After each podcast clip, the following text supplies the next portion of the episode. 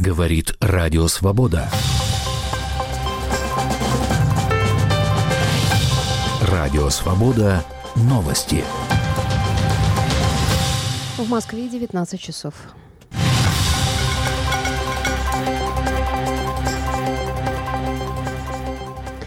К могиле Алексея Навального, похороненного первого марта на Борисовском кладбище Москвы, сегодня люди продолжали нести цветы. Очередь к могиле растянулась примерно на шестьсот метров. Почтить память политика хотят сотни людей, пишет сегодня Астра. Об очереди к кладбищу сообщают и другие источники. Так, инсайдер пишет, что проститься с Алексеем Навальным идут сотни людей. Медуза со ссылкой на читателей своего телеграм-канала написала, что на Борисовское кладбище к Навальному приходят люди разного возраста.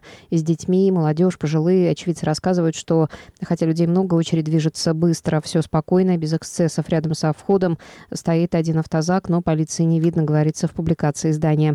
«Дождь» пишет, что когда кладбище закрылось в семнадцать часов по местному времени, собравшиеся у входа начали требовать их впустить. Люди при этом бросали цветы через ограду. Число погибших в Одессе в ночь на субботу в результате попадания российского дрона типа «Шахед» в многоэтажный жилой дом возросло до десяти. Среди погибших трое детей, в том числе двое младенцев.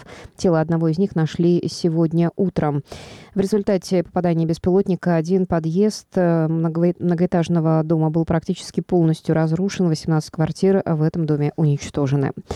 В городе Карбулак в Ингушетии вчера вечером неизвестные вступили в перестрелку с полицией. В Национальном антитеррористическом комитете заявили, что сотрудники правоохранительных органов вели бой с группой боевиков, планировавших преступления террористической направленности. Согласно последним данным, погибли шесть человек, которые забаррикадировались в доме и вели огонь по бойцам спецназа. Личности погибших предварительно установлены. Утверждается, что они имели отношение к террористической группировке «Исламское государство», запрещенной в России и во многих странах. Белорусское МВД сообщило, что впервые возбудило уголовное дело по статье об отрицании геноцида белорусов. Ее добавили в Уголовный кодекс страны в начале двадцать второго года. По данным агентства Белта, дело возбудили против пятидесятичетырёхлетнего жителя Минска. Следствие утверждает, что в двадцатом году он создал и администрировал группу в соцсети, размещал там некие материалы протестной тематики и якобы утверждал, что немцы обращались с населением Беларуси добродушно, а зверствовали в основном партизаны. Белорусская служба «Радио Свобода» уточняет, что, возможно, речь Речь идет о первом задержании и аресте по статье об отрицании геноцида белорусов, поскольку по ней уже были возбуждены уголовные дела. В России могут заблокировать Википедию по новому закону о запрете популяризации ви пи эн. Об этом написал в своем телеграм-канале заместитель председателя Комитета Госдумы по информационной политике, технологиям и связи Антон Горилкин. По его словам, статья в интернет-энциклопедии о ви пи эн-сервисах имеет все признаки, позволяющие Роскомнадзору ввести блокировку. При этом Горилкин отметил, что для блокировки ресурса есть и другие поводы. У регулятора есть еще целый ряд претензий, по многим из которых уже вынесены судебные решения. Законные основания для блокировки Википедии есть. Осталось сделать так, чтобы это не вызвало резкого дискомфорта у пользователей, написал депутат.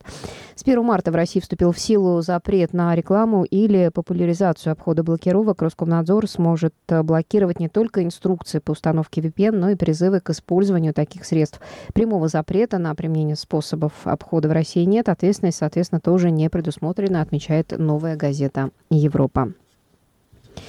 В Берлине не смогли найти двух подозреваемых по делу левой экстремистской группировки «Фракция Красной армии», сообщает «Шпигель». Ранее германские СМИ писали о задержании двух человек, их личности не раскрывались. После задержания ранее на этой неделе членов фракции Даниэлы Клетте полиция начала поиски двух ее сообщников Эрнст-Фолькер Штауб и Буркхард Гарвик, вероятно, как и Клетте, десятилетиями проживали в Берлине. Фракция Красной армии – немецкая левоэкстремистская организация, которая действовала в эф эр гэ и Западном Берлине с семидесятого года. В Германии она признана террористической. По разным оценкам, с семидесятого года до начала девяностых жертвами группировки стали тридцать три человека. Клетте, Гарвик и Штауб относятся к третьему поколению фракции. В девяносто восьмом году группировка объявилась объявила о своем распуске. Израильская сторона в основном приняла предложение о шестинедельном перемирии в секторе Газа с палестинской группировкой «Хамас», признанной террористической в США и Евросоюзе. Об этом сегодня сообщают си эн эн и Financial Times со ссылкой на представителя Белого дома.